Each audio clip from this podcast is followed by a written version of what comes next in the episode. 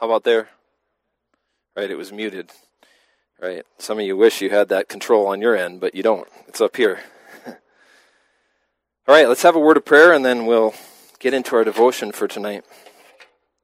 Heavenly Father, thank you for your Son. Thank you for this beautiful day that you've provided us. Thank you that we have this opportunity to kind of mix it up a little bit, sit outside and enjoy the fresh air as we have a devotion tonight and then share a meal together. Thank you that you're such a big God and that you loved us so much that you provided everything that we need, not just for the times where it feels obvious to us that things are going well, but also for the times when things are hard and things aren't going well. Thank you that your goodness never changes, that your love for us never changes, that your provision for us never changes, and that you promise you can work things together for our good even when that seems hopeless in the moment. Pray that we would just keep getting our eyes on you, when the circumstances seem overwhelming, that we would take our eyes off ourselves in humility and see that we're not going to be successful in leading or directing anything in our lives apart from allowing you to direct.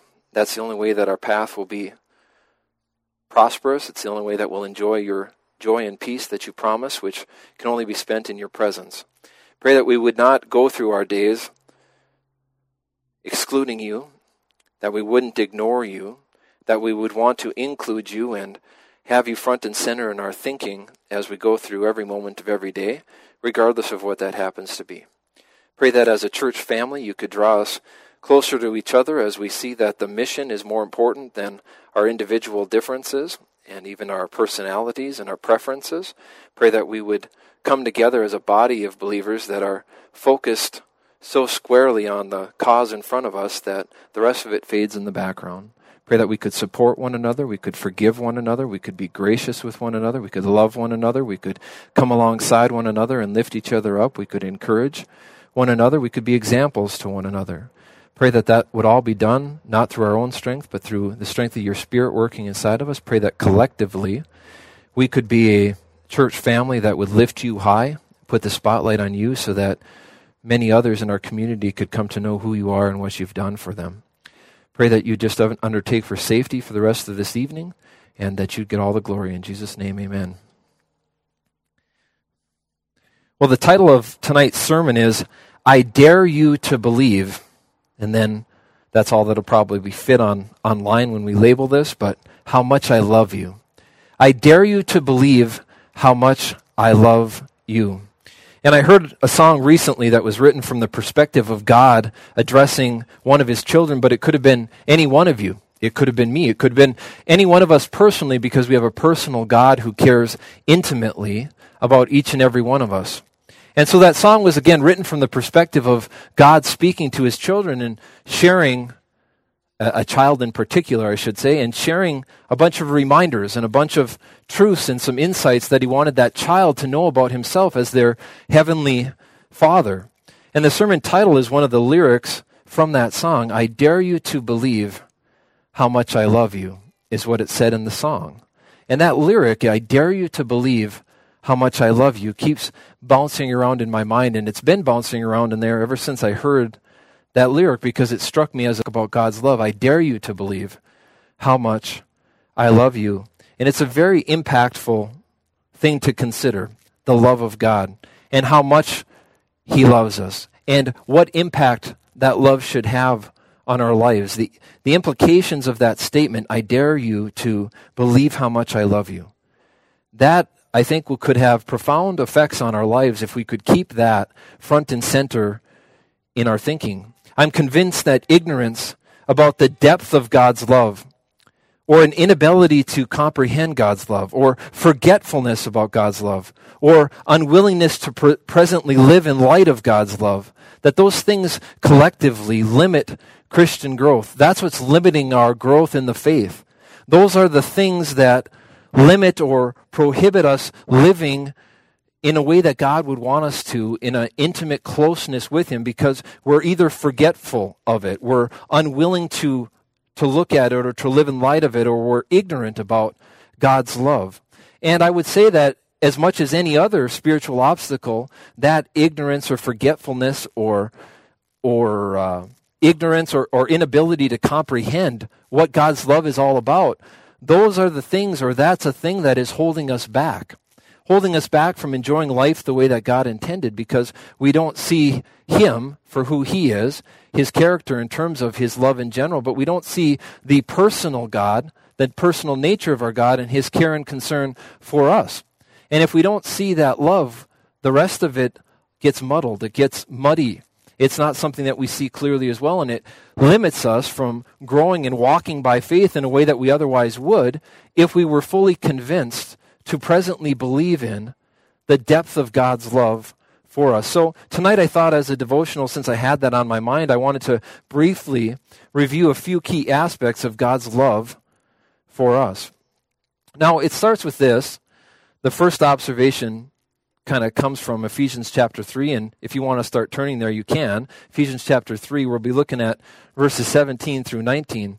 But the fact of the matter is, you're not you should feel no sense of shame or remorse or guilt that you don't fully comprehend the depth of God's love for you. Because the Bible says that you can't fully comprehend the depth of God's love for you. So, on one hand, understanding it and grasping it and comprehending it to the greatest extent possible, that's critical to us growing in our faith and living life the way that God intended to its maximum potential. But yet, on the other hand, we'll never fully understand or be able to grasp God's love. And so I wanted to start by looking there. So if you're not there already, uh, I'll give you a second to flip there. Ephesians chapter 3. We're going to pick up in verse 17, but specifically, Ephesians chapter 3 records, this section records a prayer that Paul has for believers that he loves desperately. And as he has that prayer for those believers, this is just one of many things that he prays for them. But we're going to pick it up in verse 17b, the second part of verse 17. And it says, That you, being rooted and grounded in love, meaning that you found your roots, you have your roots fixed in God's love, may be able to comprehend. This is a prayer that you may be able to comprehend with all the saints. Now, what does Paul want them to be able to comprehend? What is the width and length and depth and height to know the love of Christ, which passes knowledge? That you may be filled with the fullness of God. So, how am I going to be filled with the full, fullness of God? How am I going to experience a relational relationship with God or a present relationship with God to the fullest extent possible? Well, it's going to come from learning to comprehend or having a greater comprehension for the width and length and depth, depth and height of God's love for me. A paraphrase of this section says this, and may you have the power to understand, as all God's people should, how wide, how long, how high, and how deep His love is. May you experience the love of Christ, though it is too great to understand fully. And I think that's a pretty fair paraphrase of what this section is saying. The full extent of God's love may not be fully comprehended, yet, in the same breath, it's critical to you experiencing life the way that God intends for you to live in light of or be focused on the extent to which you can understand just how great God's love is for you. So it's enough to say, I'll never know it fully because I'm finite and God is infinite. But yet, the other, on the other hand, it's great to meditate and be reminded of the length and the width and the height and the depth of God's love for us. That's why we sing songs like, How deep the Father's love for us, how vast beyond all measure. Right? We sing that so we're reminded that the Father's love is very deep and it's so vast that we'll never really wrap our minds around it. But I want to focus on some of the things that we can wrap our minds on that will help us to focus on and I dare you to believe how much I love you, to have that greater present belief or confidence or trust in the depth of God's love for us. And so, what parts of God's love can be understood, at least partially? Well, it's not an all or nothing kind of a thing. Just because you won't fully understand the depth of God's love in your finite existence until you go to heaven to be with Him, you can appropriate, rest in, and stand in what you do know. So you talk about standing in His love. Well, we stand in what we do know about God's love. And what parts of His love do we know? Well, what do we know? We know that God demonstrated His love for you despite your sinfulness. And these aren't new verses. Any of you young people want to say Romans 5 8? Anyone want to jump in on that? I'll help you, but God demonstrates or commendeth. Anyone ha- is that enough of a hint? Anyone want to go for the rest of it? No takers. Oh, Don, uh, Don, Don Sadness will. Okay, Don. That's it. But God demonstrates his own love or commendeth his own love toward us in that while we were yet sinners, Christ died for us. So one of the ways that we do have a sense of how, how deep the Father's love for us is, is that we see that he was willing to demonstrate that love through action, this sacrificial action where the innocent was willing to take the place of the guilty. And of course, that's not likely news to anyone who's here, but if it is news to you, that is the good news of the gospel. That is the foundation of Christianity. Christianity is found in a person. It's centered in a person. And that person is Jesus Christ. And it's focused on not just who he is, who is the unique God man who had given up the glory of heaven to come to earth and sacrifice himself as the sin debt offering or the sin offering for sinful men and women like you and I. The Bible said that all had sinned and all had fallen short of the glory of God. And the wages of sin was death that that sin had separated us from god because god was perfectly holy and he couldn't have proximity to sin or be tainted by sin. So god in his love he said i don't want to leave you separated from me but there's none of you that's righteous. There's none good no not one. All have sinned and fallen short of the glory of god and all stood equally condemned to an eternity spent separated from him. That's bad news. But the good news of the gospel was that god in his love he wanted to make a way for those that were helpless and hopeless and hellbound. And he sent, he made that way through the sacrifice of his son because God, being righteous and just, he couldn't overlook sin. He couldn't just turn his back on it or ignore it. A debt had to be paid for sin. And so that debt had to be paid by someone. And if the debt owed for sin was death, then somebody had to die. And the choice, the options were twofold. Either it was going to be you or it was going to be someone else who would die in your place. And God, in His love, He said, I don't want anyone to perish, but I want all of them to come to a, a place of changing their mind about who I am and to have the opportunity to be saved. He's not willing that any should perish. He wants all to be saved. And so he didn't want anyone to have to take your place. So he took your place in himself by sending his son to die in your place. And as the innocent Lamb of God died in your place, he paid the debt that you owed. So the issue isn't, are you a sinner? The issue is, isn't, is sin separating you from God? At this point, sin has been paid for by the sacrifice of the Lamb of God, Jesus, as he died on a cross in your place. And so as God died in, on the cross in your place, he didn't somewhat deal with sin's penalty. He fully dealt with sin's penalty.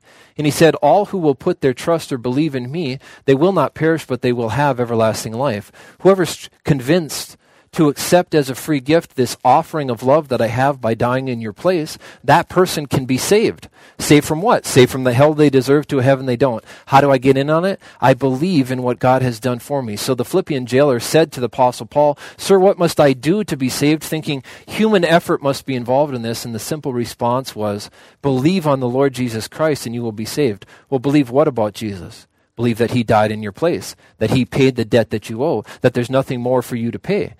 So the only response to the gospel, or proper response to the gospel, is do you believe this? Have you put your confidence in what God did through you through the sacrifice of his son? Now I look around and there's only a couple of you I don't recognize. That's why I share that message of good news, because perhaps you've never heard that before. And if this is the first time that you're hearing that, salvation is simple. Quit trusting in anything else or nothing else and put all of your trust in what Jesus already did for you on the cross as he died in your place. And if you believe that, that's an internal decision, a mental decision that has to be made. If you accept what He's done for you, God says that's what I that, well, that's what I'll honor. That's what I'll accept. And this that very moment that you do that, you're born into God's family. He says He'll never let you go. Well, another verse about that that's very encouraging, also from Ephesians chapter two, verses four through five, it talks about how do we see this picture of how deep God's love is for us. It's through His sacrifice. But God, who is rich in mercy because of his great love with which he loved us. Even when we were dead in trespasses, he made us alive together with Christ. By grace have you been saved. And so we say, we see the ultimate demonstration of God's great love for us was the sacrifice of the thing most valuable to him, his one and only son, Jesus. But beyond that, so we see God's love for you and we're reminded of the depth of God's love for you. That should encourage us to presently believe how much I love you. That should be something that convinces you day in and day out thinking about his sacrifice for you. But on top of that, God communicated his love for you through his word. And so we can't touch on all of the verses that would cover God's love for you or his reminder of how much he loves you in one, what's supposed to be relatively short devotional here. So we're going to flash through a few reminders. And, and I'm thinking about Wednesday nights. I think a lot of times, you know, those who are often quite established in their faith, they come out to church to be in, encouraged in a midweek, midweek study, to have a boost of encouragement from God's Word. And what better way to do that than to be reminded of principles like this, of how much God loves us? Well, let's look at a few of these verses. Uh, you can start turning to Romans, but I'm going to read through a few so we don't try to turn to all of these here tonight. But of course, we just covered this not that long ago in 1 John chapter 3, verse 1, where it says, Behold, what manner of love the Father has bestowed on us. Now, what is the example or the demonstration of that in the context of Christian living? That we should be called children of God to be reminded that I dare you to believe how much I love you. Think about the fact that the God of the universe chooses to call you his child when you've done nothing to earn or merit that other than accept as a free gift what he offered you at some point in time in the past. And as a byproduct and a lasting result of that decision to trust in him, he calls you his child. You can call him your father. What manner of love the father has bestowed on us. Doesn't that pick you up to think the God of the universe loves me and he calls me his child? Now, in, in light of that, he's saying, I dare you to believe how much I love you. Don't, don't just take that as information that comes in one ear and out the other. Live in light of that. That's what he's getting at when he says, I dare you to believe how much I love you to believe in a sense of I'm going to appropriate by faith in my practical day to day, moment by moment living. I'm going to appropriate by faith this great love that the Father has for me as He calls me His child. And you think about all the different ways that people let you down and people disappoint you. And you know what? Your parents are not immune from that. Just like you as a parent are not immune from doing that with your own children. But God never fails. He never lets us down. He never changes. He never turns his back on us. He never forsakes us. He never forgets about us. He never lacks the wisdom necessary to guide or direct us in the best way possible. He never comes up wanting or lacking in any way. And he calls you his child. It's mind boggling to think of that. Psalm 36, 5 and 7 say this Your steadfast love, and some translations have your mercy that's a, a translation of the word mercy, is steadfast love. Your steadfast love, O Lord, extends to the heavens. Wait a second. It extends to the heavens? We're talking about the depth and the width and the height of the love of God for you? Don't look around at anyone else. Just think about yourself. That's how much God loves you. His steadfast love for you extends to the heavens, your faithfulness to the clouds. How precious is your steadfast love, O God? The children of mankind take refuge in the shadow of your wings. What a great reminder of the depth of God's love as revealed in His Word. Remember, He didn't give us these verses for no reason. He gave us these verses to remind us and instruct us and give us some greater comprehension of something that is difficult to comprehend, which is the full measure of God's love for us. So now if you've if you're there in Romans chapter 8, this isn't unfamiliar territory, but what a great reminder here. We're going to just read 35 and then 37 through 39. We're talking about being reminded through the communication of God's word, the revelation in God's word of God's love for us. Who shall separate us from the love of Christ? And we could skip the rest of it and say nothing and no one, right? But it goes on to say, he gave some examples because it's kind of one of those types of questions. Who shall separate us? And the answer is already assumed. But shall tribulation or distress or persecution or famine or nakedness or danger or sword? No. The answer is no. Nothing and no one shall separate us from the love of Christ. No, in all of these things we are more than conquerors through him who loved us. And we're again remember reminded that it's God's love for us that drives this ship. So if you're seeking to live out the Christian life out of a sense of obligation, out of a sense of being coerced into it, a sense of shame or guilt or regret. There's no hope in that approach. The response of the Christian is focused on God's love for us. We love Him because He first loved us. And so the rest of it comes as a byproduct of responding to His love as directed by His Spirit. And the first thing His Spirit wants to produce in us is His kind of love in us. the fruit of the Spirit being love and then joy and peace, and on you could go. So it's God's love that drives this ship. No, in all these things we are more than conquerors through him who loved us. And then he says, For I am sure or persuaded that neither death nor life nor angels nor rulers nor things present nor things to come nor powers nor height nor depth nor any other eh, nothing else nor anything else in all creation will be able to separate us from the love of God in Christ Jesus our Lord. And that's a slightly different uh, version, but it just reminds us no one and nothing can separate us from the love of God. He communicated that to you in your word. You know why? In His word? Because He knew there would be times when things were really hard and you would start to question that. You would start to wonder Does God really love me? Does He really care for me? And I'll tell you this the things that are so hard in your life, they weren't created by God. He is good and He's only good. There's nothing about Him that's not good. So the hard things that are giving you difficulties and trials and tribulations right now, they're the result of the curse of sin. They're either the product of your sin nature, creating decisions and ac- actions that led to consequences that were negative, or they're the result of the curse of sin on the human body and the natural realm around us, or they're the result of the influence of a satanic attack in a sin cursed world, but they're not the result of God. They're not God's doing. God says, I'll never leave you or forsake you despite these trials that are brought about by human free will and human free volition. Now, He's chosen to allow those things to happen, but He hasn't abdicated the throne in doing so. He still remains in control, but He's chosen not to force His will or His way on people. And so, as people make sinful choices, yourself included, there's ramifications that come with that that are extremely negative. And as we live in a sin cursed body, in a sin cursed world, we deal with those things, but that doesn't undermine the goodness of God or His love for you. In fact, the way God shows you His love is as you're going through and dealing with those things, God goes through those things with you. He never leaves you or forsakes you. He gives you the grace to deal with those circumstances.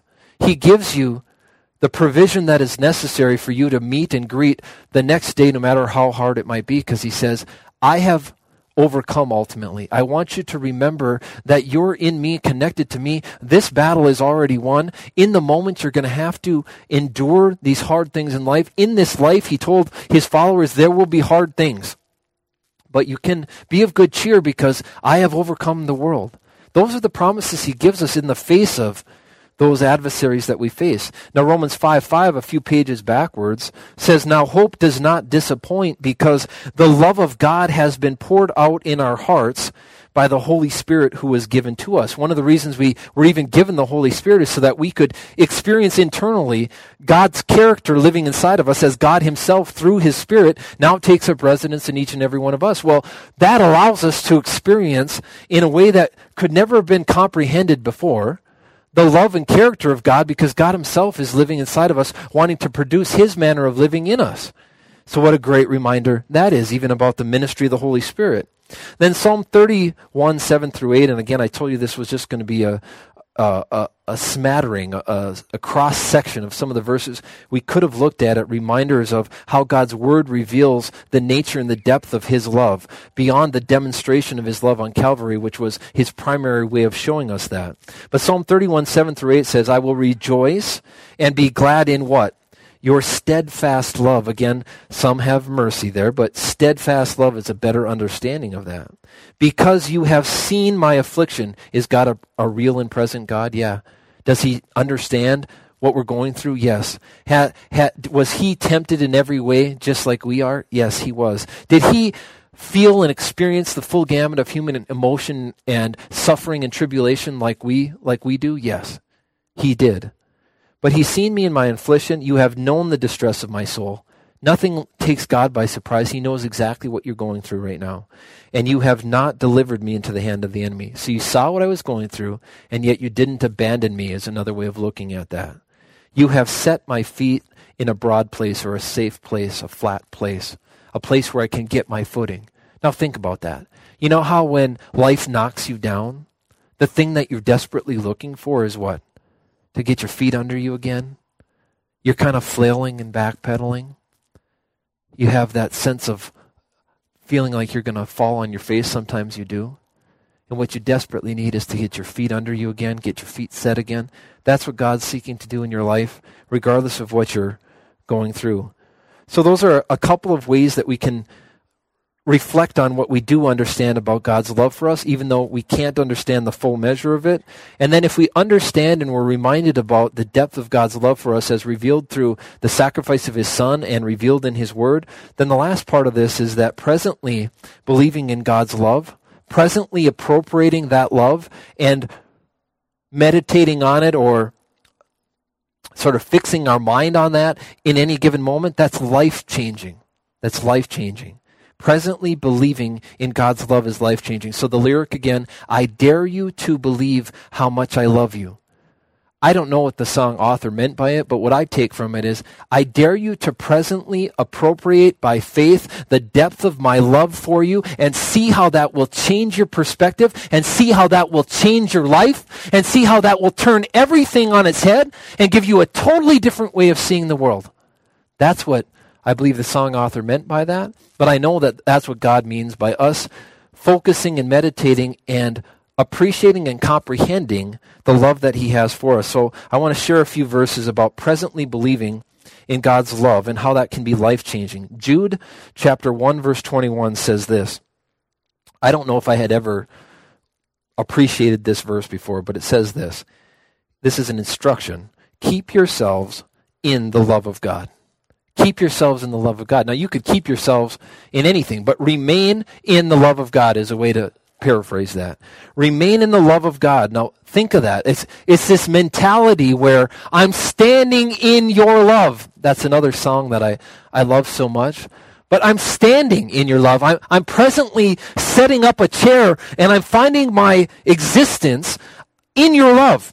That's the place I'm going to. I'm standing in that. I'm living life in your love. I'm basking in the sunshine of your love in my life. And that's what Jude is saying. Keep yourselves in the love of God, waiting for the mercy, again, tender loving kindness of our Lord Jesus Christ that leads to eternal life. Keep yourselves in the love of God. Then 2 Corinthians 5 14 through 15. How would this change your life? So why are we standing in that love? And, and why is there sort of that lyric, I dare you to believe how much I love you? Because it would change your life. And here's two verses about that. 2 Corinthians 5, 14 through 15, most of you know this, but for the love of Christ, it compels or motivates us. Now, some take that as, as Christ's love for us. Some of it, t- some people take it as our love for Him. I don't think it matters too much which way you take that.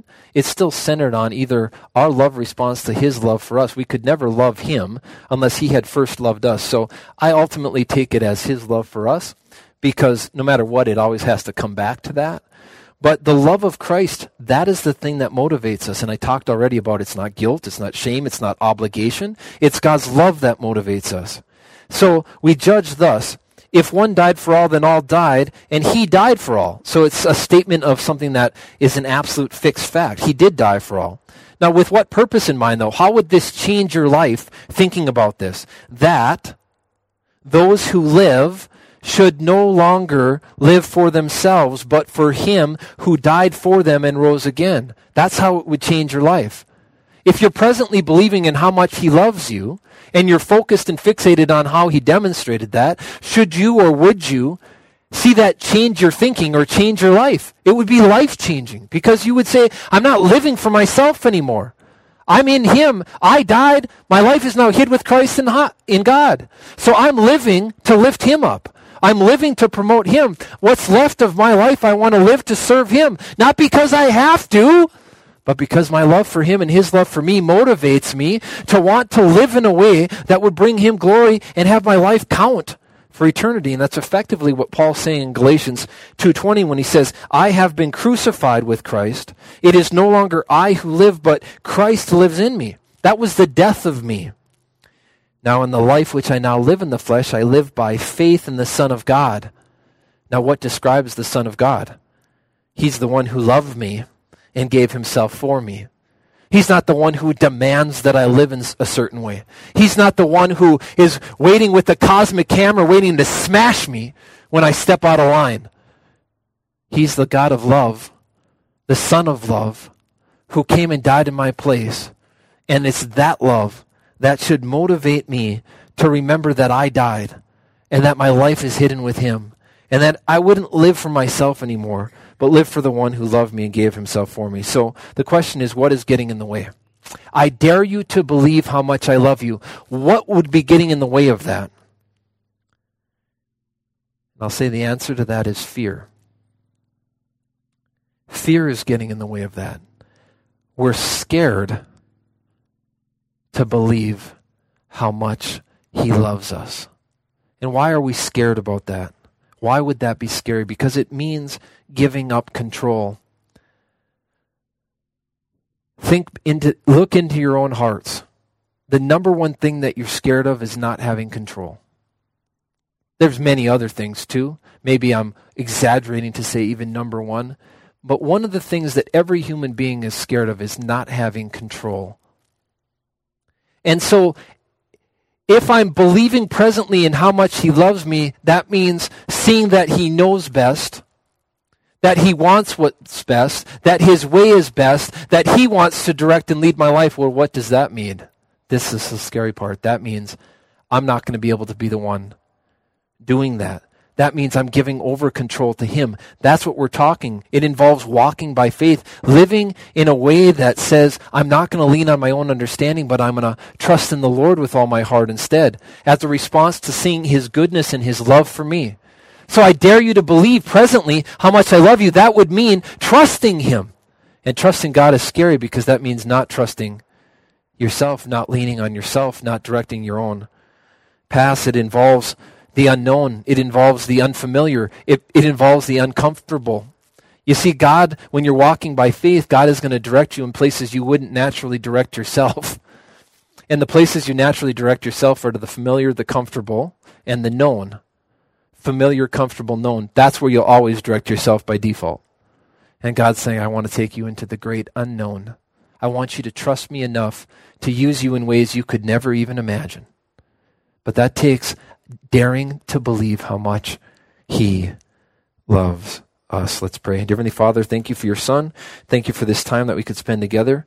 Thank you for reminding us of your great love for us and how that should impact our lives and our thinking. Thank you for this food that we're going to enjoy and for all the hands that were used in preparing it, all of the effort that went on behind the scenes to make this meal possible. Pray that we could enjoy it together and that we would enjoy a time of fellowship and that you'd keep everybody safe. In Jesus' name, amen.